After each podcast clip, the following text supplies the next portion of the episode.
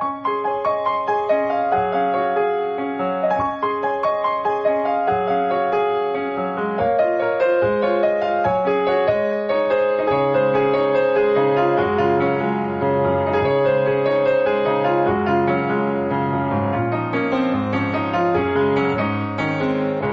さん、こんばんは、ミッチェルです。えー今日は3月15日ということで、まあ、昨年の東日本大震災から1年が過ぎましたね。この1年、えー皆さんはどんな思いで過ごされましたでしょうか、えー先日3月11日にクラブイクスペアリ、えー前浜のね、イクスペアリの中にありますライブハウスで、浦安市のユースタイル枠で、えー3月11日、あの日を忘れないというライブが行われました。歌やダンスで、えーみんなと改めてこう元気を出そうというコンセプトでもあったんですけれども、えー当日はあの本当に満席御礼ということで、えーチケットもですね全部、えー売れたんですけれどもこれはチャリティーコンサートとして行われました、えーチケットの半分が浦安市に寄付をされるというイベントでもあったんですけれども、えーまたその日にはいろいろな思いで改めてあの日を振り返りながらライブを行ってまいりました、えー今日はまあそんなことでですねちょっと震災の話もしたいと思います。この番組は輝く人生を共に研修司会の株式会社ボイスコーポレーションの提供でお送りします。さあでは今週も始まります。ミッチェルのラブミッション。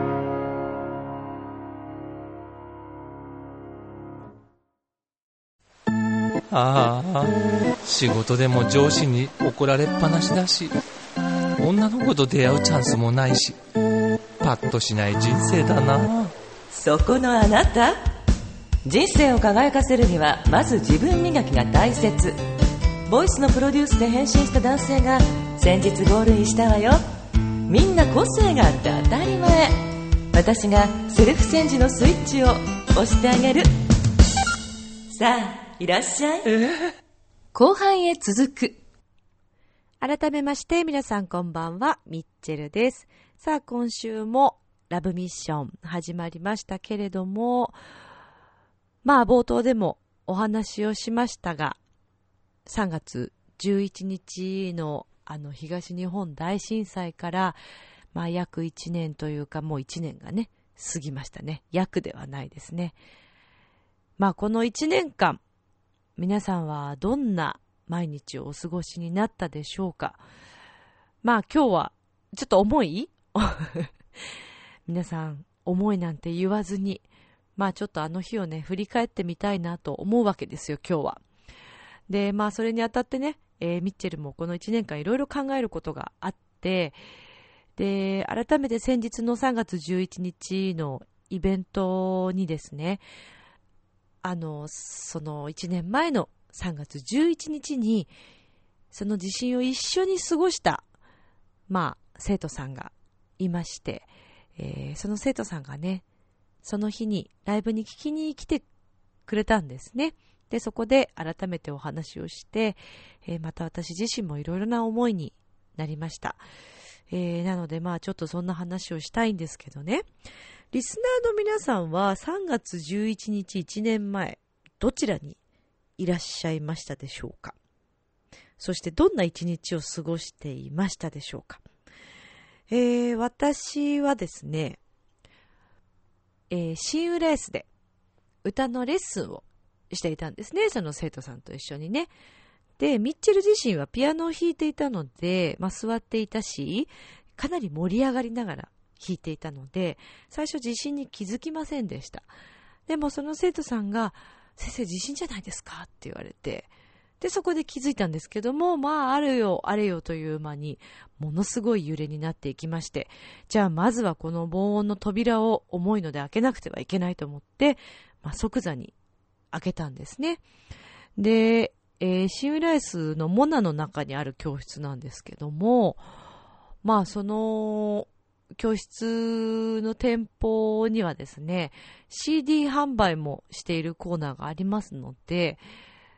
CD どうなっちゃうのかなと思ったんですけど、まあ、幸い CD はそんなに落ちることもなく、ただまあ、いろいろな、もうちょっと軽いもの、置いてあるものとかはまあ全部下に落ちて、DVD とかは落ちてたかな。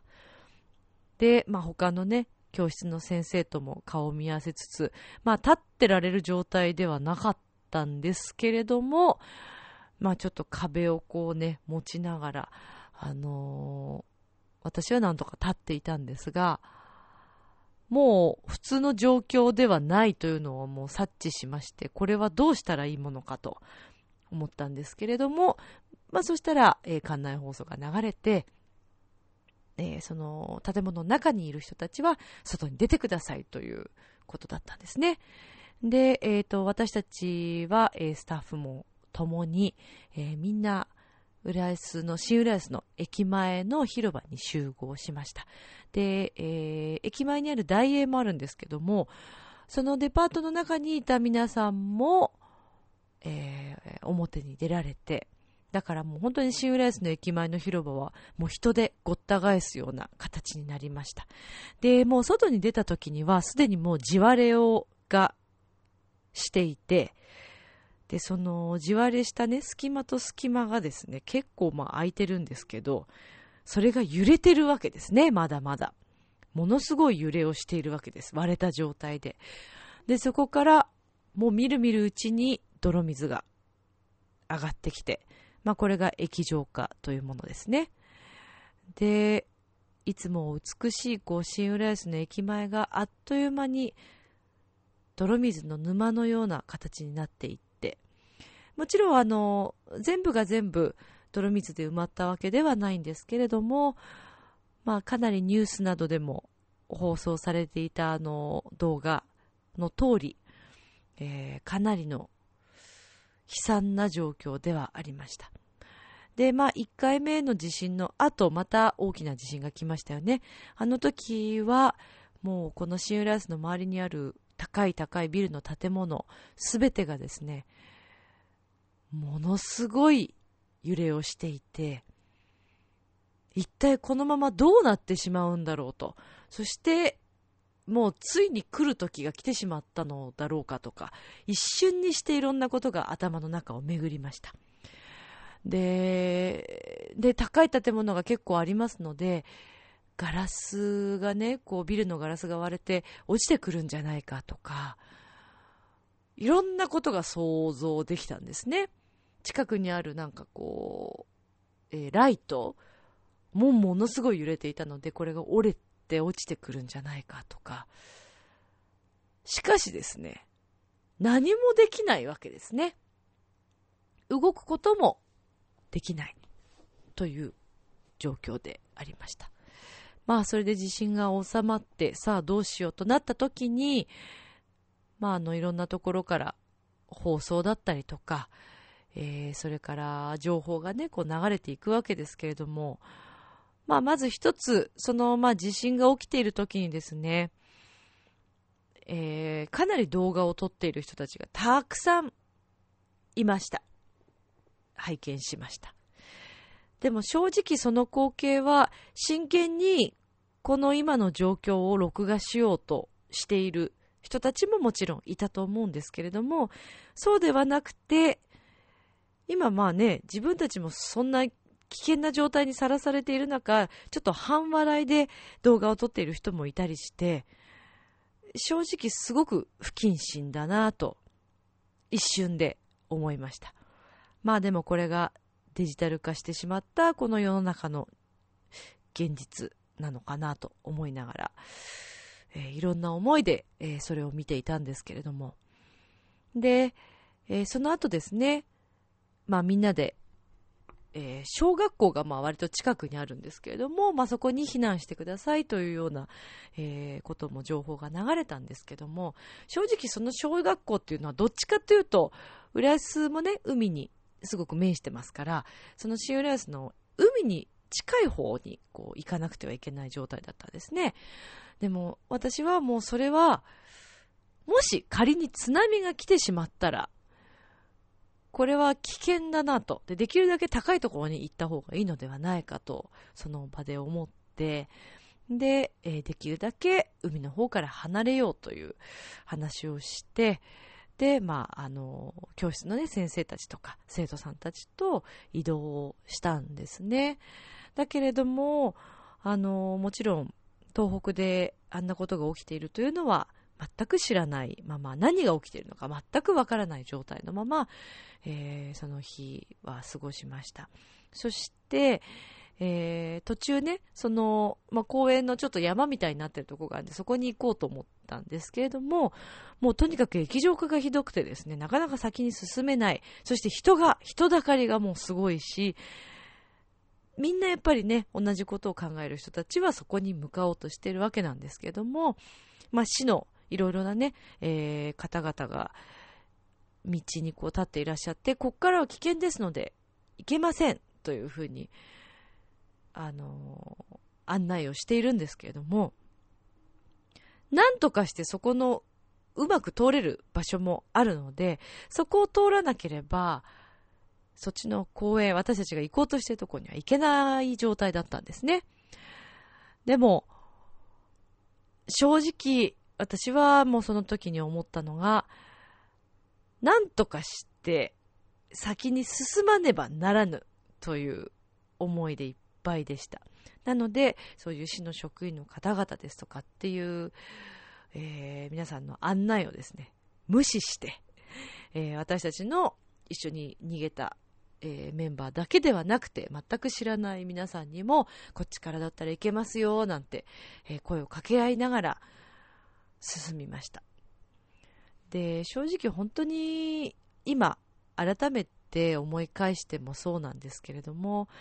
まあ、東北のね、えー、津波で亡くなってしまった皆さんの中にも、ここに集まってくださいと言われた場所に行ったことで、それが良くない結果を生んでしまったということも事実だったんですよね。で、やっぱりそこで本当に思うのは、私たち日本人というのは、結構こう小さい頃から、なんだろう、みんなと一緒に行動するというのをすごく教わってきますよね。あの、列を乱してはいけないとか、えー、ね、勝手な行動をとってはいけない。まあもちろん人に迷惑かけるような行動はもちろんとってはいけないと思うので、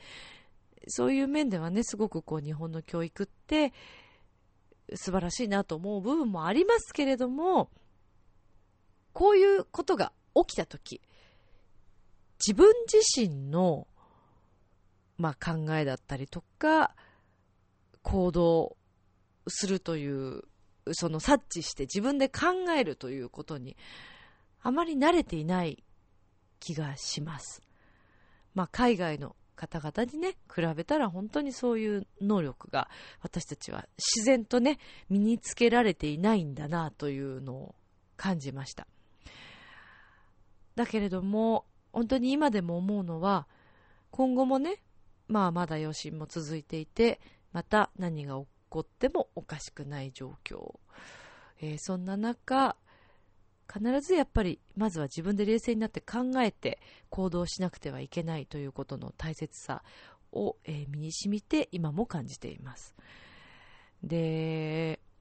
まあね、まあ、とりあえずその日はあのみんなでしばらくの間時間を一緒に過ごしたんですけれども全く知らない赤の他人の人たちがこう横に近くにいて座っている状況で声を掛け合って励まし合ったりとかえ情報を交換し合ったりとか、今の私たちの生活にはとても欠けている、その人と人とのコミュニケーションだったり、絆だったり、というのを、また改めて、あ、こういうふうに人とコミュニケーションを取ることは大切なんだなというのを感じた一日でもありましたし、なんか逆にそれが嬉しかったという日でもありました。えー、で、まあ、その後もね、結局、家に帰っても、まあ、水も、えー、ガスも止まっている状態で、えー私はここの自分の部屋ではちょっと過ごすのが不可能だなと思って、で、まあ、浦安市の中でも水もね、えー止まっていない土地もありまして、まあ、友達だったり、えーそして、まあ、えっ、と、そうですね、私、実家はまあ、まだ別のところにあるんですけれども、まあ、そこにも帰ったんですが、私自身もね、こんな時しか、こんな時しかって言ったらちょっと変ですけど、なかなか会えていなかった友達だったり、大切な人たちに、まあ、連絡を取って、みんなで、あの、声を掛け合おうと思いまして、で、その何日かは、友達のうちを転々としつつ、みんなでね、こう、元気なんて言いながら、いろいろ話をして、えー過ごした、まあ、約1週間くらいだったんですけど、もう誰もがね、やっぱりその時期結構仕事がもうない、なくなってしまった状況でもあったので、私もそうだったんですけども、まあそれでいろいろこう話し合った1週間だったなと思います。で、そうですね。まああれから1年が経ってしまったわけですけれども、まあこの1年というのは長かったたと感じる方々ももちろん多いと思うんですが、あっという間に過ぎてしまったと感じた方もいらっしゃるのではないでしょうか。で、私もですね、まあ、どっちとも言えないんですけれども、この1年というのは本当に大きな1年だったなと感じています。まあそれは、あの地震を通して自分が何ができるだろうと、その1週間、毎日悶々としながら考えていました。で、ある友達のお家に泊まった時に、えーそのお友達のお友達だったのかな。えーっと、岩手県の方でですね、えー全くその自衛隊からも物資が届かない。もう結構一週間ぐらい経ってたんですよ。物資も届かない。それからどことも連絡が取れない。というお話をされていた町の方がいて、助けてくださいというメールが来ました。で、私たちは瞬時にいろいろ考えて、これは何か行動に移さなくてはいけないと。でもちろんね、自分たちのできることなんてもうたかが知れてるんですけれども、何ができるだろうと、もう本当いろいろいろいろ考えました。で、まあ友達は、えー、その、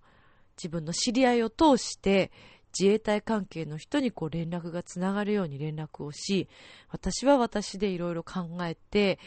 えー、テレビ局に連絡してはどうかと思って、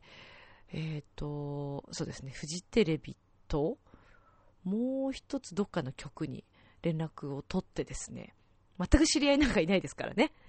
何をやってたんだろうと思いますけど、まあそれがどういう結果につながったかわからないですけど、後々しばらくしてからその町のことがですね、えーフジテレビでも放映をされていて、えー物資が届いたというようななんか、あの、情報を流していましたけれども、あのー実際にはもちろん私の意見だったかどうかっていうのはもうわからないですよ。だけれども何かできることはないかなと思って、えー本当に動かなくてはいけないとすごく感じて、えー自分たちなりの考えで行動に移したんですけれども、まあそれが良かったのか悪かったのか、役に立ったのか立たないのかというのはわかりません。正直わからないし、あのー結果的にどうだったのかというのは私たちも見えないところなので、何とも言えないんですけれども、やっぱりそうやってみんな人と人とが知らない人でも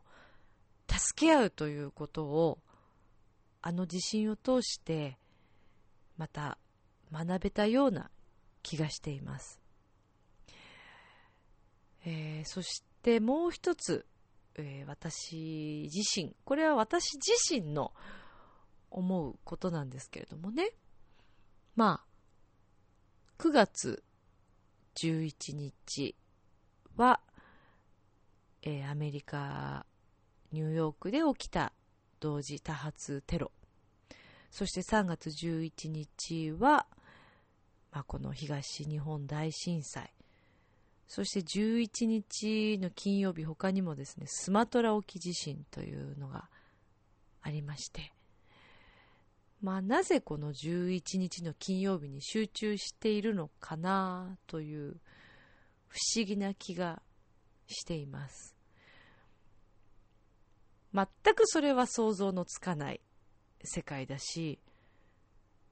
ただ一つ言えるのは、この世の中というのは、今何が起きてもおかしくないくらい、いろいろなことが進化していて、いろいろな情報が飛び交っていて、誰を信じていいのかもわからないようなところも正直あります。自分自身でいろいろ考えなくてはいけないし、今もなお全く完全復興までには至っていない状況、そして福島県での原発問題もまだまだ私たちこれから生きていく上で何かしらまた問題が出てくることだと思います。しかもこれは1、2年の間で解消される話ではないと思います。でもそんな中、政治を見ていても、私は政治についてそんなに詳しくはないんですけども、政治を見ていて、なんだかね、国会中継とかも時々、なんかこう、小学校の学級会よりひどいんじゃないかと思う時もあるんですよね、私は。私はそういうふうに見見えます。だけど、もちろんその政治家さんたちも政治家さんたちなりに一生懸命、まあ、戦って話をしているんですが、叩き合うこと、潰し合うことが今必要なことなんでしょうかみんなが何と何と関係なく力を合わせることがこれからの日本を立て直していくポイントになっていくんじゃないのかなと思っているんですね。で、今私が発したことというのも同じように感じている方がいらっしゃると思いますが、私たち自身もそれを言って、ああ、ああと、ああ、なんか言ってる、あんなことやってて、何やってんだろうと思うのではなくて、そんな政治にしてしまっている、社会にしてしまっているのは、私たち自身、一人一人の、国民一人一人の責任でもある気がするんですね。だから、本当に一人一人が今自分に何ができるか、そして人とのコミュニケーションを大切にしながら、この日本を残されたね、私たちみんなで考えなくてはいけないし、行動に移さなくてはいけない時だと思います。で、私はあの震災の一週間で、いろいろ考えました。何が自分にできるだろうというのを本当に悶々と考えて、人の命を救うことは、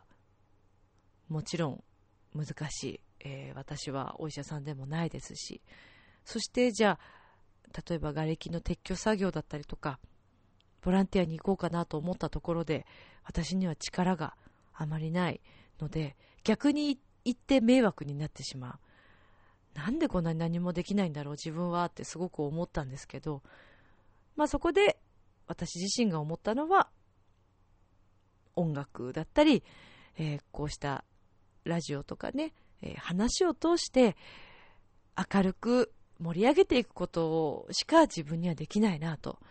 いうのをすごく感じました。で、そんなことがあって、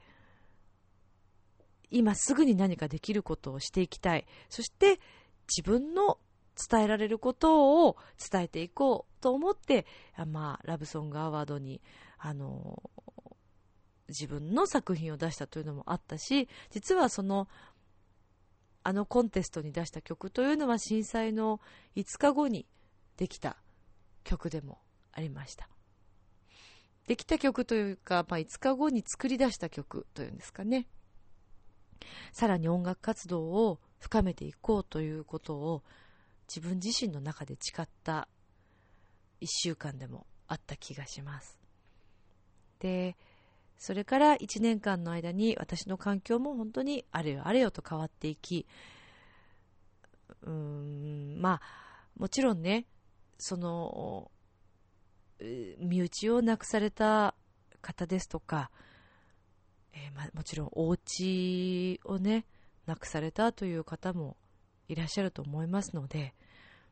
そんな前向きに前向きにばかりいけないよっていうのはもう当然のことだと思います。自分自身だってその立場に立ったらそんな風には思えないけれども、でも今自分の置かれている状況で、環境でできることをベストを尽くしていくというのが、亡くなった方々の分まで自分が頑張っていかなくてはいけないというふうに考えた場合、もうそれが一番いいのではないかというのが、えー、今私が思っていることです、えー、もちろん皆さんのご冥福をお祈りしつつそして、えー、さらなる復興に向けてみんなで力を合わせて頑張っていけたらなというふうに思っています。しかし、えー、さっきもお話しした通り、えー、もしかしたら何か隠されていること、まあそれこそね、原発の問題だったりっていうのも、本当に今私たちはこの環境、生きていて、住んでいて大丈夫なのかというのは、はっきり言ってわからないですよね。もう何かが始まってしまっていて、もう取り返しのつかない状況になっていることは間違いないと思います。でもそれをいろんな意味で捉えて自分で行動して考えて私たちはもっと自分自身で何かを考え出して行動する必要があるのではないでしょうか。今一番大切なこと、これから大切になってくることというのを人に流されるのではなく自分で考えていく力を持つということがこれからの私たちの日本人にとってすごく重要になってくると思います。私自身もまたさらにいろいろ学んで、えー、前向きに頑張っていきたいと思うんですけれどもであともう一つ、えー、その3月11日に一緒に過ごした、えー、生徒さんがこの間のライブに来てくれました、えー、そこでいろいろ話したことというのはやっぱりあの日一緒にいたことに何か意味があったんだよねという話をしていました。今自分の周りにいる人たちは絶対に縁のある人たちだと思うしましてやあの日一緒に過ごした人たちというのもすごく大きな意味があると思います毎日生きていればもちろん辛いこと、もう生きているのが嫌だって思うこともありますよね。それは震災のことだけではなくて、仕事のことだったり、失恋をしたり、いろいろあるんですけれども、その状況をどういうふうに捉えて、そして前を向いて生きていくか、どういうふうに転換していくか、ということがすごく重要な気がしています。3月11日、被害に遭われたたくさんの方々のご冥福をお祈りしつつ、これからの日本を元気に盛り上げていくために、えー、また皆さんとね、一緒に力を合わせて頑張っていけたらなという思いでいっぱいのミッチェルです。では、えー、ここで先日レコーディングをしてきました心を込めて、えー、歌った曲、そして私にとってもすごく大切な曲を今日は皆さんにお届けしたいと思います。それでは聴いてください。心の太陽。You know, sometimes I forget how important you are. You've been so close to me. You've been supporting so much light next to me.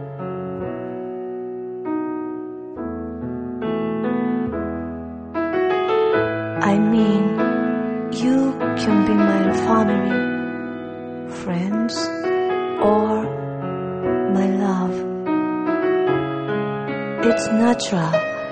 like sunshine makes beautiful sky.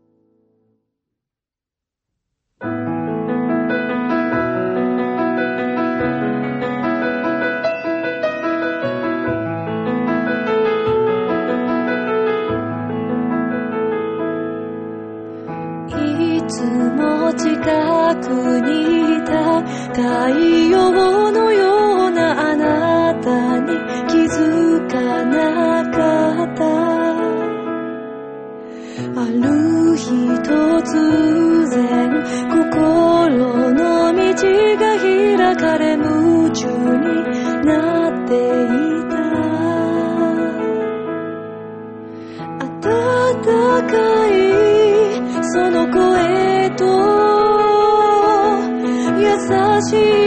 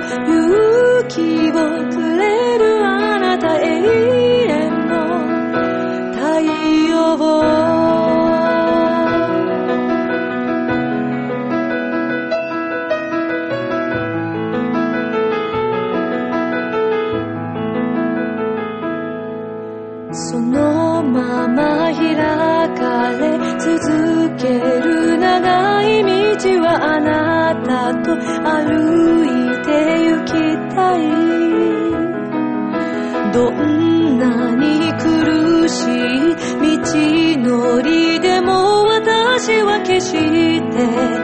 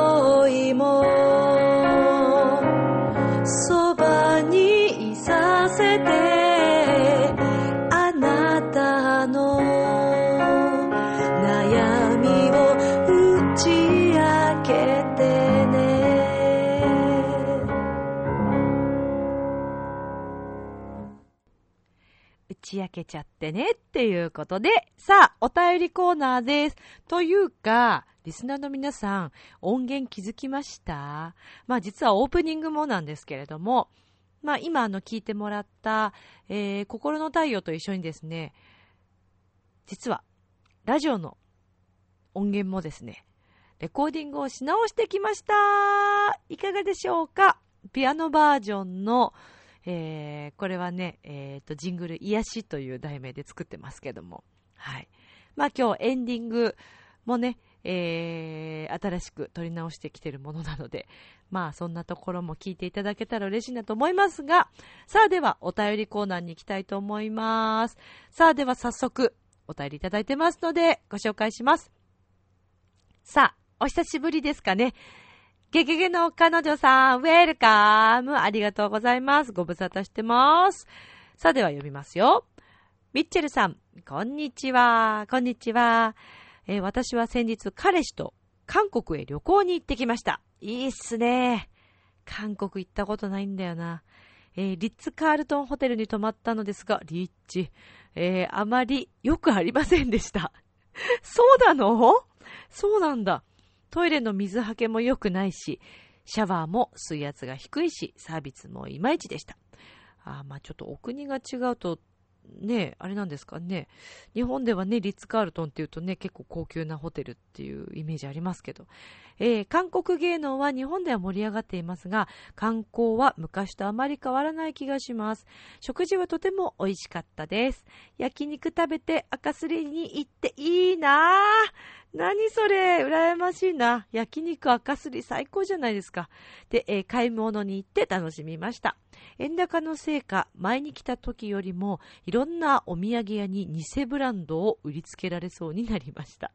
彼に子供がいるので、あまり遠くには行けないですが、今度は香えー、台湾か香港に行きたいねと彼と話しています。ミッチェルさんは彼氏と旅行するならどこがいいですか？また、どこが良かったですか？おすすめの旅行先を教えてくださいという激減の彼女さんからのお便りです。ありがとうございます。そうですね。まずね、ミッチェルは、あのー、彼氏という人と、あの、海外には行ったことないですね。はい。海外はいつも、いつもっていうか私、海外今まで2回しか行ったことないですけど、うん、1人か、あとは、ま、えっ、ー、と、仕事を兼ねての演奏で行っただけなので、ないですね。行ってみたいですけどね。はい。で、えー、っと、そうだな。おすすめ？おすすめ、まあいろいろありますけど、多分私国内になるわけですけども、どこかな？あ、でも結構、とにかく私はあの、温泉が好きなので、温泉はデートで行きたいですね。あ、別にあの、一緒に入りたいとかそういうことじゃないよ。まあ、それもいいと思うけど、まあ、そういうことじゃなくて、もう普通にこうなんか、あの、旅館にね、こう泊まったりしながら、二人でくつろぐとか、そういうのいいなとか、あと旅館のこうね、お食事を一緒に楽しむっていうのもいいなと思いますけど。まあ、あと京都はいいよね。あのー、ほら、いろんなね、お寺さんをこう回りながら、えー、二人でね、話をしながらいろいろこう回れるっていうのもあるし、あとね、あの、私、御朱印帳というのをつけてるんですよ。これはまあ、私のあるですね、大切な友達から教えてもらって、まあ、それからずっと今も頑張ってつけてるんですけど、ようやく今ね、半分が終わりつつありましてっていう感じかな。あ、でも2冊目行こうとしてたのかな。はい。御朱印帳ってご存知ですかね、皆さん。あの、これはですね、えー、まあ神社さん、お寺さんそれぞれあるんですけども、まあその場に行って、まあ大体ほぼみんな300円なんですけどね、サインをしてくれるんですよ。お寺さんのお名前、神社のお名前と、えー、印鑑を押してもらって、で、日にちも入れてくれるという。で、これ一冊貯まると、あの、まあ、別に願いが叶うというわけではないんですけれども、まあ、自分のそういう、なんていうんですかね、えー、気持ちが、あの、ちゃんとこう、ね、あの、現れると言いますか、なんて言ったらいいのかな。うん。まあ、とにかく、お百度巡りとか、ああいうのではないけれども、まあ、ちょっとそういったイメージもあるんじゃないかなと思うんですけどね。まあ、御朱印帳は今でもつけていて、あ、でもなんかそれを一緒につけられる人とかいいななんか、うん、そういう、なんか趣味的なというか同じ、あのなんかね、そういうのが一緒にできる人とかは楽しいなとか思いますけどね。なかなかでもいないよね。御朱印帳つけてる人ってあんまり、あんまり見たことないからな。そうですね。まあで、あとは、えー、っとですね、結構前なんですけど、屋久島に行ってトレッキングという名の、まああれ結構山登りですけど、もうすごく楽しかったし、あと高尾山とかもいいですよね。うん。なんかそういう、まあ、ハイキング的な楽しみも一緒にできる人。まあだけどね、山は好きなんですけど、夏の山は嫌いですね。あの、虫がいっぱいいるのところがちょっとダメなので、まあ気候のいい頃に行くのはいいかなというね。えー、でも、ゲゲゲの彼女さんいいじゃないですか。羨ましいな。韓国、焼肉食べたいし、赤すりしたいし、買い物もしたいなっていうね。でも、あの、彼氏さんとすごく順調そうですね。なんか、あの、ね、この先どうなっていくのかなという、なんか私自身がすごく楽しみだななんて思って、えー、このお便りを拝見しておりましたけれども。まあでもね、本当にこうさ、大切な人とね、一緒に過ごす時間があるっていいよみんな羨ましいですなんでこんな声を大にして言ってるのかよくわかんないですけどね。まあいいと思います、本当に。というかね、やっぱりね、好きな人がいるってすごくいいことですよ。まあ、ミッチェルは常に好きな人っていうのはいますけど、大切な人の存在がすごく近くにあるっていうのはね、これほんとね、リスナーの皆さん、彼氏彼女普通にいて、あ、そうそう、さっきのね、あちょっと元へ、元へ戻りますよ。心の太陽の、あの、最初の英語で言っているのはね、まあ、いつも近くにいると、気づかなかったり忘れちゃうことがあるけれども、いつもね、その人たちはこう自分をこう支えてくれているっていう、まあ、存在で、まあ、それが家族だったり、友達だったり、恋人だったりと。で、まあ、そんなあなたの存在はまるで太陽のようです。ということを言っている詩なんですよ。あれ。あの英語はですね、現在アメリカ在住の、えー、友人であります舞ちゃんに作ってもらったんですよ。ね？えそうですよ。現地の英語で作ってもらってるわけですよ、あれは。はい。まあ、発音はまあまたどうかっていう、また別の話ですけどね。まあ、今回も、あの、レコーディング一緒にしてくださった、えー、サウンドアーツの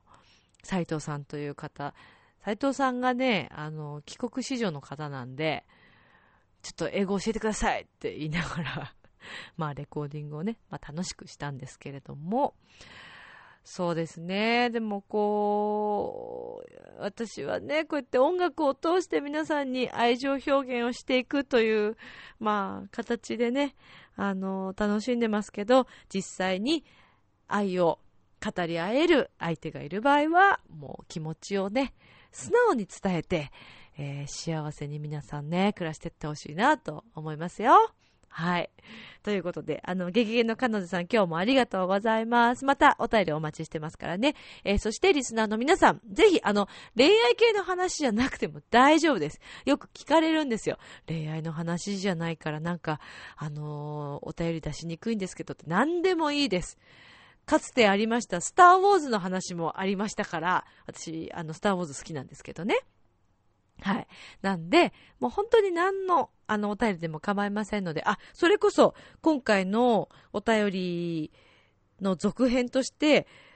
皆さんのデートスポットだったりとか、おすすめの旅行先、彼氏、彼女さんと一緒に出かけるスポットなどなんかちょっと教えてもらったりとかするのもいいですね。えー、ぜひぜひ皆さんお便りお待ちしてますからよろしくお願いいたします。さあ、ではね、愛情表現という言葉が私もからも出てきましたけど、まあ続いてはあちらのコーナー行きましょうか。では、お願いします。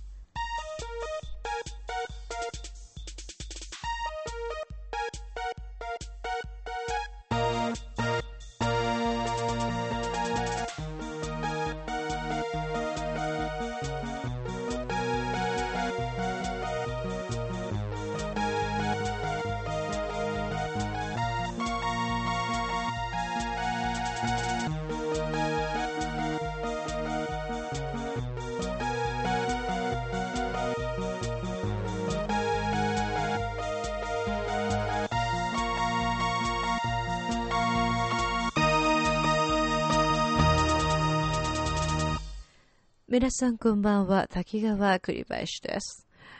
さて、今週も始まりました、ミッチェルのラブミッション。ここからは MKS アナウンサーの私、滝川栗林が担当します。さて、今週も解説員であります、ミッチェローニさんをお呼びしましょう。それでは、ミッチェローニ解説員よろしくお願いします。ボンジョルノ、ボナセイラーということで、まあ今週も呼ばれましたけれども、まあそれにしてもね、あの、結構、ミッチェルも毎日大変みたいよ。何の話ですか？え、何のってほら、だだから、何のって南野優子さん？何のって言うよね？そうじりゃないの面白くないあですよ。のね、いや、だから、ミッチェルも、はい。毎日ね、いろんなことを経験しながら、あの子も生きているっていうことをね、そうだ、知ってんだ。結構知ってんだ。いつも覗いてんだ。毎日の彼女の生活をね。チェローニさんどうやって覗いているんですか？え、覗きの方法なんか教えられねえよ。あんでもねえよ。そんな。そういうこと聞いてるんじゃないですけどね言えないっすよね。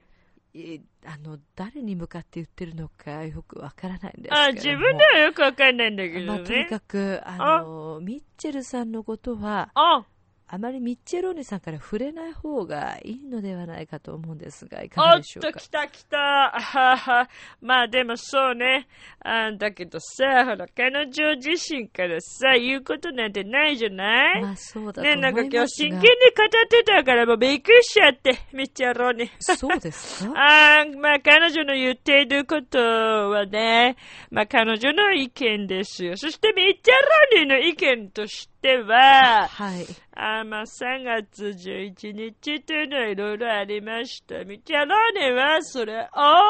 あローマで知った話でした。ねあまあ、だけれども、あの、この日本という国がミチャローネ大好き大好きアモーレミッチェローニさん、喉大丈夫ですか？あんま大丈夫じゃないんだよね。一応声楽家だからさ、ねノール歌手だから、たまに言われんの、こういう声出すとね、あなた大丈夫っての言われることあるの、リスナーさんからもなぜかそういうこと言われることあるんだけど、大丈夫だから、多分、今のところはね。多分というのが、まあちょっとよくわからないですけれども。あさて、ミそう。ッチェローニさん、今週の愛情表現は考えあ、いてきなりいきなりくれた気がさ、まあねますよ。あの、考えたような考えてないような、あの、なんていうのかな、まあ気分とか、としてくだテンションと。か、アテンションプリーズとか、あまあそういうのあるけども、あ親父ギャグでしょうがないんだよね。ちょい悪親父だから、やっぱそういうのね、ちょいちょい入れていくから、そういうの乗ってきてね、滝川さんもねね、ちょい悪親父イエーイみたいなのが必要なの。どんなノリなんでねすか、ミッチェローニさん。真剣に愛情表現していただいいの、けますか？真剣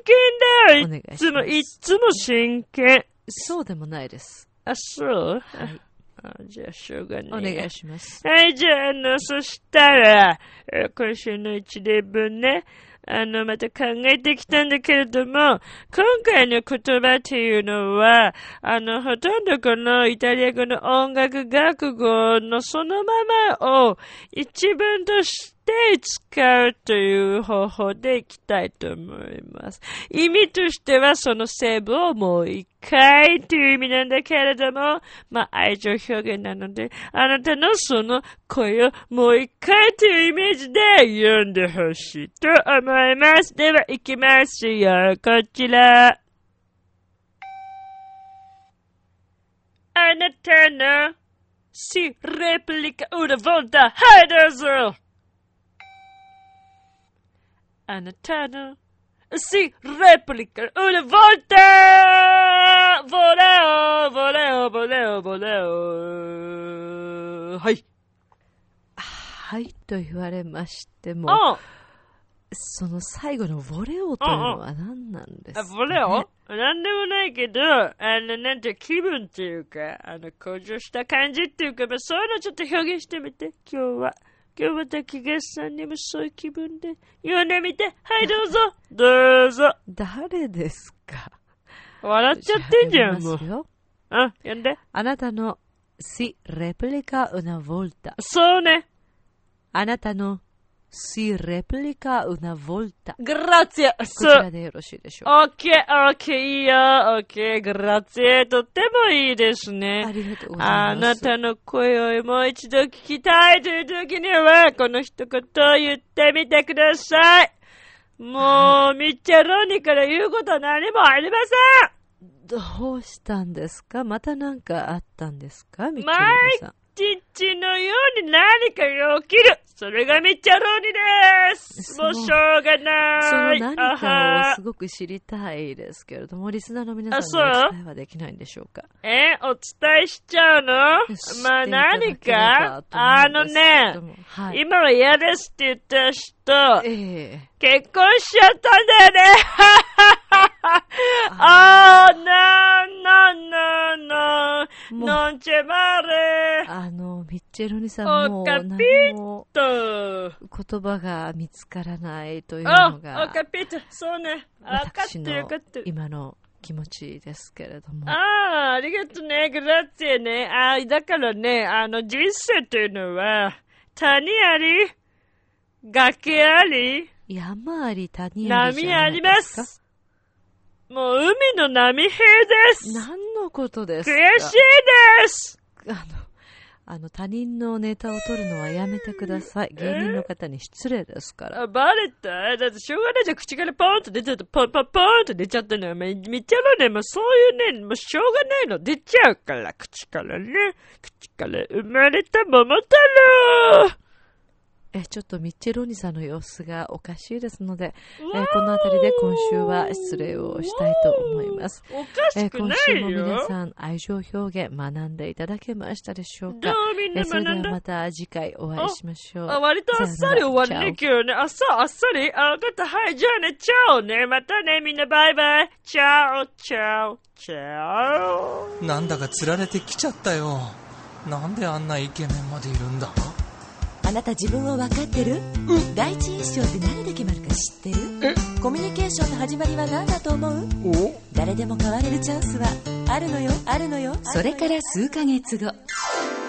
自分らしさを自分で見つける。なんて素晴らしいんだ。恋も仕事も今最高にノリノリだぜ。スイッチをします。ボイスコーポレーション。明日もスマイルで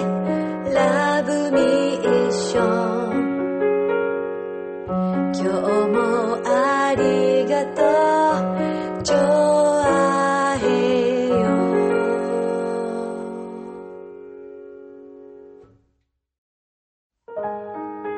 はい、エンディングです。まあ今日は冒頭から結構いろいろ語ってしまいましたけれども、まあミッチェルもミッチェルなりにいろいろ考えてるっていうことですよ。はい。えー、まあね、こんな回もいいんじゃないかなと思いますが、えー、ぜひ皆さんこれからもまたお便りくださいね。えー、お便りは、ミッチェルアットマーク、チョアヘヨ .com、miccele アットマーク、チョアヘヨ .com となっております。えーとね、5月の13日に、えー、母の日イベントとして、弦楽器、ピアノ、そして、えーと、斉藤正也さんの、えー、物語、写真も含めて、えー、イベントを企画中でございます。また皆さんにお伝えします。楽しみに待っててくださいね。では、今宵も良い夢を、そして明日も楽しい一日を。バイバーイ。